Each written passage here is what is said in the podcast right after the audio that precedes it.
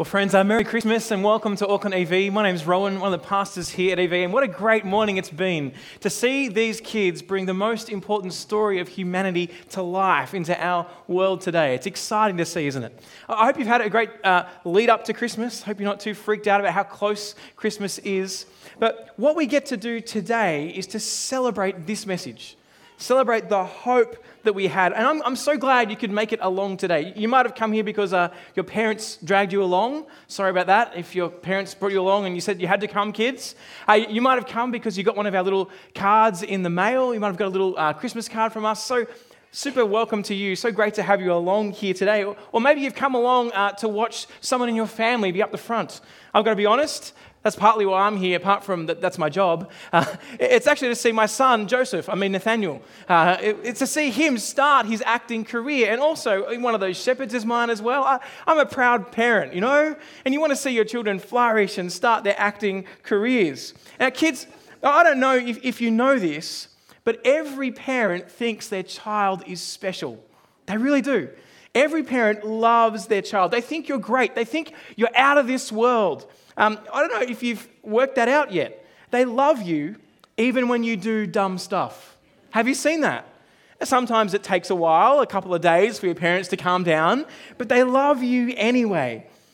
Parents often think their kids are the best, and whenever kids you do something right, do you know what your parents do? You won't know this. But the next day they go to work or they meet the other parents outside the school gate. They play a game that adults play called My Kid's Better Than Yours. And they tell these stories about their children, and they don't call it My Kid's Better Than Yours because we wouldn't do that. We have to do it in a far less obvious way.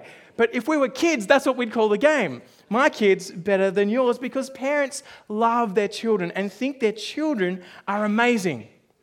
But I want to put it to you today, to all of us, that every set of parents that thought their kid was the best in all of human history was wrong, except one. You see, in all of human history, there's only ever been one child who is out of this world.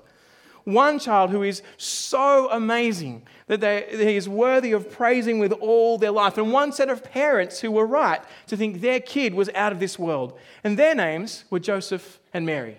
Now, I don't just say Joseph and Mary because Joseph's my son. That's not what I'm doing, although I am a proud dad.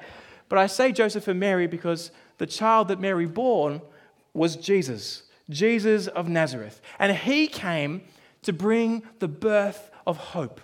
Hope for our world, hope for you and me. He's the only one that can give you something better than every one of your dreams and hopes that you've ever had. He is the child who is out of this world. And so we're going to look together at a little bit of this story that we've seen play out before us today in the book of Luke. So on the screen, you'll see some verses Luke chapter 2, verse 6. While they were there, the time came for Mary to give birth. Then she gave birth to her firstborn son, and she wrapped him snugly in cloth and laid him in a feeding trough, because there was no room for them at the lodging place. I hope you see the irony of what is going on here at this point in human history. In the most insignificant town, Bethlehem, where, where is that? Probably in a cave, in, in like a stable out the back, in the dish of a donkey, lay the most important child the world would ever see. But to work out who he was, to work out how amazing this child is, we've got to step just outside of Jerusalem to part of what the story showed us with the shepherds. To see what the shepherds saw on that day Jesus was born. Luke chapter 2, verse 8. This is what history records. In the same region, shepherds were staying out in the fields and keeping watch at night over their flock. Then an angel of the Lord stood before them, and the glory of the Lord shone around them, and they were terrified. But the angel said to them, Don't be afraid, for look, I proclaim to you good news of great joy that will be for all the people. Today, in the city of David, a Savior was born for you, who is the Messiah, the Lord. What an amazing announcement is made to those shepherds. This baby that was born to Mary was God's promised king, the Messiah, they called him, the one who God had spoken about that would come and rule the world forever, the Savior of the world. He was the Savior of the world. And he was coming to put everything right, coming to deal with our rebellion against God, with humanity's brokenness once and for all. This was the most important person the world had ever seen or whoever would see. But the thing is, he didn't look very important. A baby in a cave with animals. In the face of Caesar, who was counting his Roman numerals, pointing out to how great he was and look at my amazing strength of the empire that I rule over. This baby was born that seems so insignificant, and yet here we are today. Who even knows the other name of Caesar? Who knew his name was Caesar Augustus? See, a few of us, but Jesus of Nazareth, we see the importance of this child. For be assured, this humble and weak message about a baby born in a manger is God's power to save the world. It is the most important news we could ever hear. But what happened that night made it clear that this child had one proud father. I've never seen any dad on the face of the earth do something like this. Look at what happened in verse 13.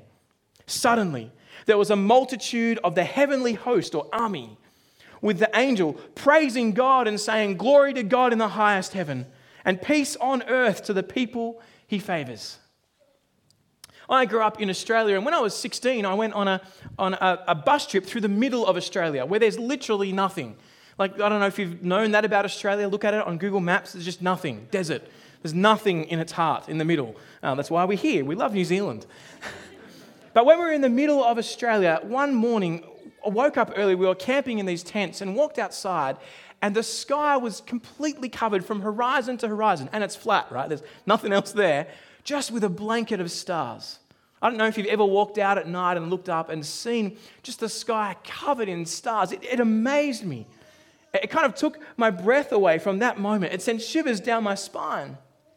I want you to imagine for a moment walking out that night, but instead of seeing stars, light reflected from the sun or suns from other galaxies far away, you saw light for the sun, God's Son.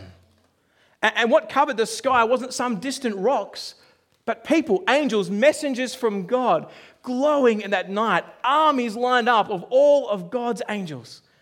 As far as the eye can see, imagine the warmth from the light, the brightness, the glory. And then the announcement comes of the proudest father the world has ever seen glory in God to the highest, and peace on earth for people he favors. Why? Because God the Son had been born. God the Son had been born. If the shepherds were terrified at the sight of one angel, how do you think they felt when the whole night sky lit up with God's army, singing, praising God, glory to the highest? What a sight! What a moment to have been there! What a moment to have understood the significance of who that child was for your life and for mine. The news that they heard those shepherds that day is the most important news in human history, the most important news for you and for me. Look at what the angel said, verse 10. The angel said to them, Don't be afraid, for look, I proclaim to you good news of great joy that will be for all the people. Today, in the city of David, a Savior was born for you, who is the Messiah, the Lord. God's people, the Jews, had been waiting at this point for this messenger to come, this Messiah to come. They'd been waiting for that day over 2,000 years ago. But what we get to see today is that that news that Jesus has come, that God in the flesh has come, is news for us too. It's a message of hope. A Savior has been born. We live in a world around us where we're so incessantly focused on careerism on searching significance, on reputation and social status. The world around us, we, we pursue the, lottery win and, and, freedom that comes from money, or, or, or perhaps the idealism of politics. What does that tell us? It tells us that the world that we live in is looking for hope. We're looking for a savior, we're looking for a solution. But the reality is, our hopes don't satisfy us. They are but so brief such a moment of satisfaction comes, and then we need it again. We want it again, whether that's reputation or, or, or, finances or fun or relationships. They are but so brief. Our dreams don't save us either, not from hopelessness. Life and death come, the frustrations of this world, they're not the answer to life. But on that day, the day that we celebrate, on the day hope was born, the Savior came and he offered true hope. And the question for each of us sitting here today the answer to the search for hope is this Have you seen the birth of hope is the birth of Jesus? That he is the hope of the world, brighter than the brightest star, louder than the loudest thunder, larger than the largest army. A baby boy who looks like a nothing, a nobody, who's laughed at and mocked and relegated to a cave out the back, who to the world around us is a nice moral story at best, brought about an event that outshone the sun filled the sky with a multitude of armies of the messengers of God. What was God saying that day? Here is my glory. Here is my peace. Here is my favor, my blessing. Here is the Savior of the world, the King that will rule forever. Now, if you're looking for life, then here is life. If you're looking for peace in this world, then what Jesus offers us is peace with God. No more animosity in our relationship with Him. And we're having to hide what we're really like, but seeing that forgiveness has been offered. If you're looking for life to the full, here is life that does not end. There can be nothing greater than trusting in this promised King. Jesus and Jesus alone brings hope, real hope, lasting hope. It's not some form of sentimentality or wishful thinking but a certain hope. Relationship with God now because our sins have been forgiven as Jesus died on that cross and rose again. A future of relationship with Him that does not end, death defeated. The question of Christmas is Have you seen Jesus? Have you seen who He is and what He has done for you? For that changes everything. The amazingness of the night that lit up the sky that first Christmas night wasn't just the light, it wasn't just the armies, but it was these words Today, in the city of David, a Savior who is the Messiah, the Lord, was born. Wait for it. Here is the most important line was born for you. For you. Did you know you're in the scriptures? That at that moment, as God announced his son coming into the world, he was born for you. He had you in mind, that Jesus' death would be on your behalf if you trust in him. It's an extraordinary message. I'm amazed that someone like me, who doesn't always treat God as I ought to, who, who doesn't live rightly, who doesn't put God in his deserved place of ruling my life, who's arrogant at times, rebellious, who's human. I mean, if we're honest, all of us want to call the shots in our life. No one kind of wants to let someone else tell us what to do. We don't want God to be God. We want to be God.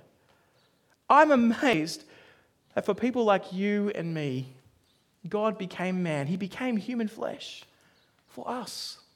A Savior is born for you. God the Son was born so He may take your sins and offer you forgiveness, and you might have life forever. There's no better news than that. Nothing else in this life satisfies. Friends, when your, your greatest need is filled, what more could you want? When pursuit of life, what pursuit in life could be more important than coming to God the Son?